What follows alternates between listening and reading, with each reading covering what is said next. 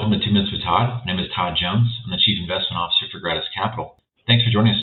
Let's take a look at some market activity from last week.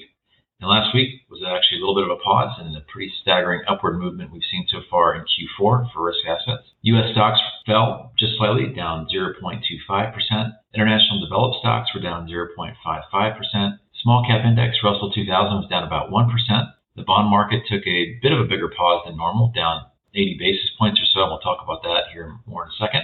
And the commodity markets were down just slightly, down negative zero point two three percent. What was driving some of the activity from last week? Well, the big story from last week that I think uh, everyone likely tuned into was the much higher than expected inflation number that was printed last week, showing consumer prices rose on average six point two percent on a year-over-year basis.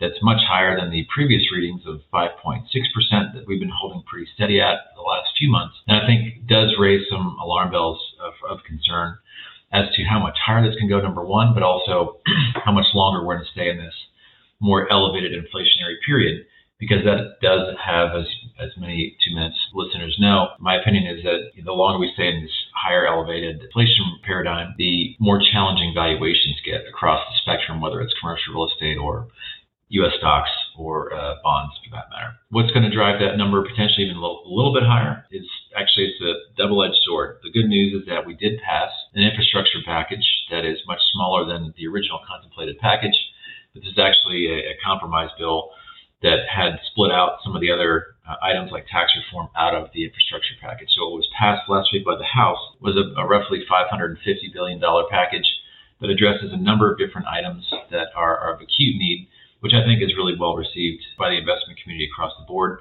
and even received a really good rating with the C B O uh, in that they indicated it would not be adding substantially to the deficit over, over a ten-year period. Critically, it invests in things like roads and bridges, which do need massive repair or replacement across the country.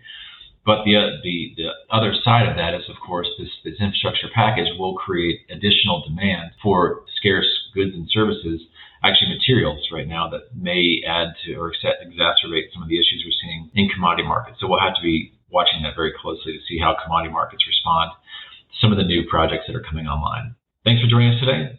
Tune in next week and we'll see you again sometime soon. All price references and market forecasts correspond to the date of this recording. The information contained does not constitute research or recommendation from Gratus Capital to the listener.